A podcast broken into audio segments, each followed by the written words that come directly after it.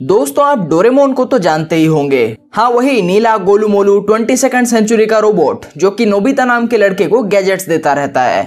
और अगर आप डोरेमोन को जानते हैं तो साथ ही आप ये भी जानते होंगे कि आज के टाइम पर डोरेमोन वर्ल्ड वाइड कितना ज़्यादा पॉपुलर है। और अगर बात करें इंडिया की तो यहाँ का तो बच्चा बच्चा उसे जानता है। क्यों?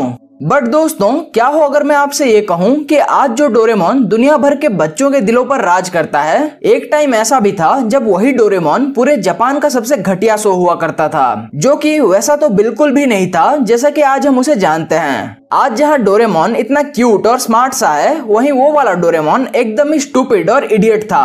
अब मैं आखिर ऐसा क्यों कह रहा हूँ, जानेंगे आज के एपिसोड में। So hi friends I am Pranab and this is the boring super hero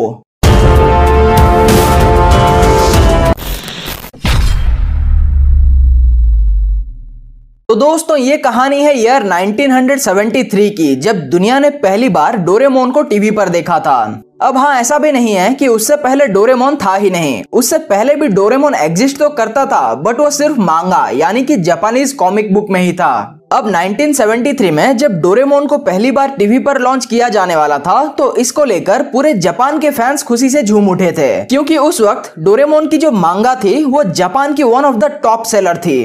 but fans की ये खुशी निराशा में तब बदल गई जब अप्रैल 1 1973 को डोरेमोन एनिमे का सबसे पहला एपिसोड टीवी पर एयर हुआ। अब इसको लेकर फैंस के निराश होने का रीजन ये था कि जो डोरेमोन एनिमे वो अपनी आँखों के सामने देख रहे थे, वो दूर दूर तक वैसा बिल्कुल भी नहीं था जैसा कि वो मांगा में पढ़ते आ रहे थे। अब इस एनिमे वाले स्टूपिड डोरेमोन और इसके बाकी सारे कैरेक्टर्स के बारे में बात करने से पहले, चलो जरा इस शो के बैकग्राउंड के बारे में बात करते हैं। तो दोस्तों, ये जो डोरेमोन का एनिमे था, वो अप्रैल 1 1973 से लेकर सितंबर 30 1973 तक जापान में एयर किया गया था, जहाँ की वो एन नाम के एक टीवी चैनल पर दिखाया जाता था। अब इस एनिमे के टोटल 26 एपिसोड्स थे, जिसमें से कि हर एक एपिसोड को 11 11 मिनट के दो सेगमेंट में बांटा गया था, जो कि इसके टोटल 52 सेगमेंट्स बनाती है। अब अगर इस शो के प्रोडक्शन की बात करें तो इस शो को प्रोड्यूस किया था या क्रिएट किया था एक बेहद ही वाहियात से एनिमेशन स्टूडियो ने, जिसका नाम था निपोन टीवी डोगा अब दोस्तों, मैंने इसे वाहियात इसलिए कहा क्योंकि स्टूडियो की जो एनिमेशन क्वालिटी थी, वो बहुत ही ज़्यादा बेकार थी। और मैं ये सिर्फ़ आज की तुलना में नहीं कह रहा हूँ, बल्कि 1973 में भी जो बाकी स्टूडियोज के एनिमेशन थे, उसके मुकाबले निपोन की एनिमेशन बहुत ही बचकानी लगती थी। रेफरेंस के लिए आप इस वाले डोरेमोन शो को रॉबिन हुड और कैसाहान जैसे एनिमेटेड शो से कंपेयर कर सकते हैं, जो कि उसी साल बनाई गई थी। और जिनकी एनिमेशन क्वालिटी इतनी अच्छी थी कि उन शोज़ को आप आज भी देखकर एंजॉय कर सकते हैं। अब अगर वापस आए निपोन टीवी डोगा पे तो ये वाली डोरेमोन सीरीज़ उस एनिमेशन स्टूडियो का आखिरी प्रोजेक्ट था। क्योंकि इसके बाद वो स्टूडियो बुरी तरह से डूब गई और आखिरकार बंद हो गई। अब ये वाला जो डोरेमोन शो था, वो कितना ज़्यादा बुरा था, उसका अंदाज़ा आप इसी बात से लगा सकते हैं कि डोरेमोन के जो क्रिएटर थे, यानी कि जिन्होंने डोरेमोन के कैरेक्टर को बनाया था फुजी को फुजियो वो भी इस एनिमे सीरीज़ से नफरत करते थे। इट वॉज़ दैट बैड अब दोस्तों, अगर आज के टाइम पर आप इस वाले डोरेमोन एनिमे के बारे में सर्च करते हैं देन कहीं भी आपको इसकी ओरिजिनल कॉपी देखने को नहीं मिलेगी। क्योंकि माना जाता है कि इसकी जो ओरिजिनल कॉपीज थे, वो सभी के सभी एक फायर एक्सीडेंट में जलकर खाक हो गए। अब दोस्तों, बात करते हैं इस शो के कैरेक्टर्स के बारे में। और बाई गॉड ये इस एपिसोड का सबसे इंटरेस्टिंग पार्ट होने वाला है। इसलिए अगर आपने यहाँ तक मुझे सुना है देन आगे भी ज़रूर सुन के जाना। दोस्तों पहले बात करते हैं इस शो के मेन कैरेक्टर यानी कि खुद डोरेमोन के बारे में, जो कि जैसा कि मैंने पहले कहा था, एकदम ही स्टूपिड था। या स्टूपिड नहीं कहते हैं, चलो, एकदम ही रोबोटिक था। दोस्तों, आज के टाइम पर जिस डोरेमोन को हम देखते हैं, वो अंदर से तो एक रोबोट है बट उसकी भी अपनी फीलिंग्स एंड इमोशंस हैं। एंड मोस्ट इम्पोर्टेंटली उसकी अपनी सोचने समझने की एबिलिटी है, जो कि इवन नोबिता से भी ज़्यादा है। बट जो 1973 वाला डोरेमोन था, वो ऐसा नहीं था। इनफैक्ट वो बिल्कुल इसका उल्टा था। उस डोरेमोन के अंदर फीलिंग्स तो थी बट इतना ज़्यादा नहीं। और अगर स्मार्टनेस एंड इंटेलिजेंस की बात करें तो वो उसके अंदर ऑलमोस्ट ना के बराबर थी।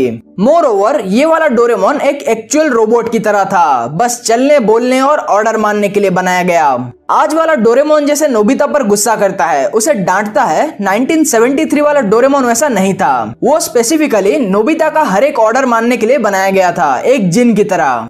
अब दोस्तों बात करते हैं इस शो के बाकी कैरेक्टर्स के बारे में। अगर इस शो के नोबिता की बात करें तो वो ऐसा रोतुड़ू सोतुड़ू बिल्कुल भी नहीं था, जैसा कि आज वाला नोबिता है। बल्कि वो वाला नोबिता थोड़ा सा वायलेंट था, यानी कि वो एक बदमाश लड़के की तरह था, जो कि अक्सर दूसरों को बेमतलब का परेशान किया करता था। और भाई, करे भी क्यों ना, एक ऑर्डर मारने वाला रोबोट जो था उसके पास।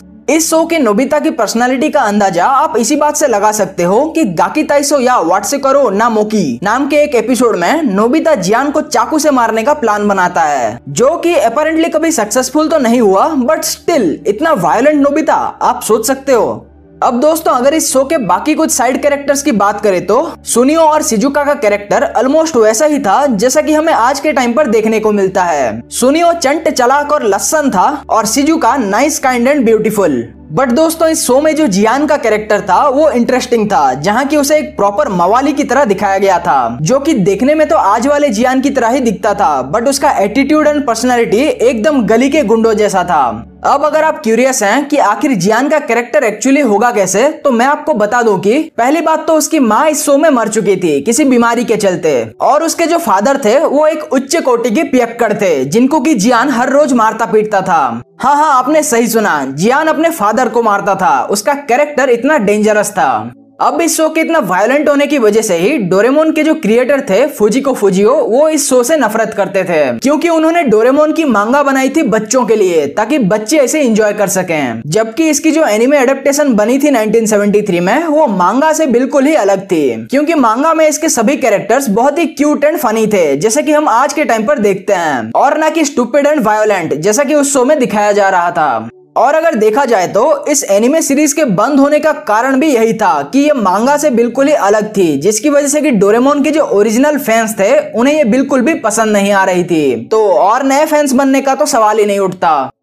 तो दोस्तों, ये थी कहानी डोरेमोन 1973 की। या यूँ कहूँ, कहानी द स्टूपिड डोरेमोन की। मैं उम्मीद करता हूँ कि आपको ये एपिसोड पसंद आया होगा, और इससे आपको डेफिनेटली कुछ नया जानने और सीखने को मिला होगा। तो अब मैं आपसे मिलता हूँ अगले एपिसोड में एंड टिल देन एपिसोड को लाइक कीजिए, चैनल को सब्सक्राइब कीजिए and be the boring super hero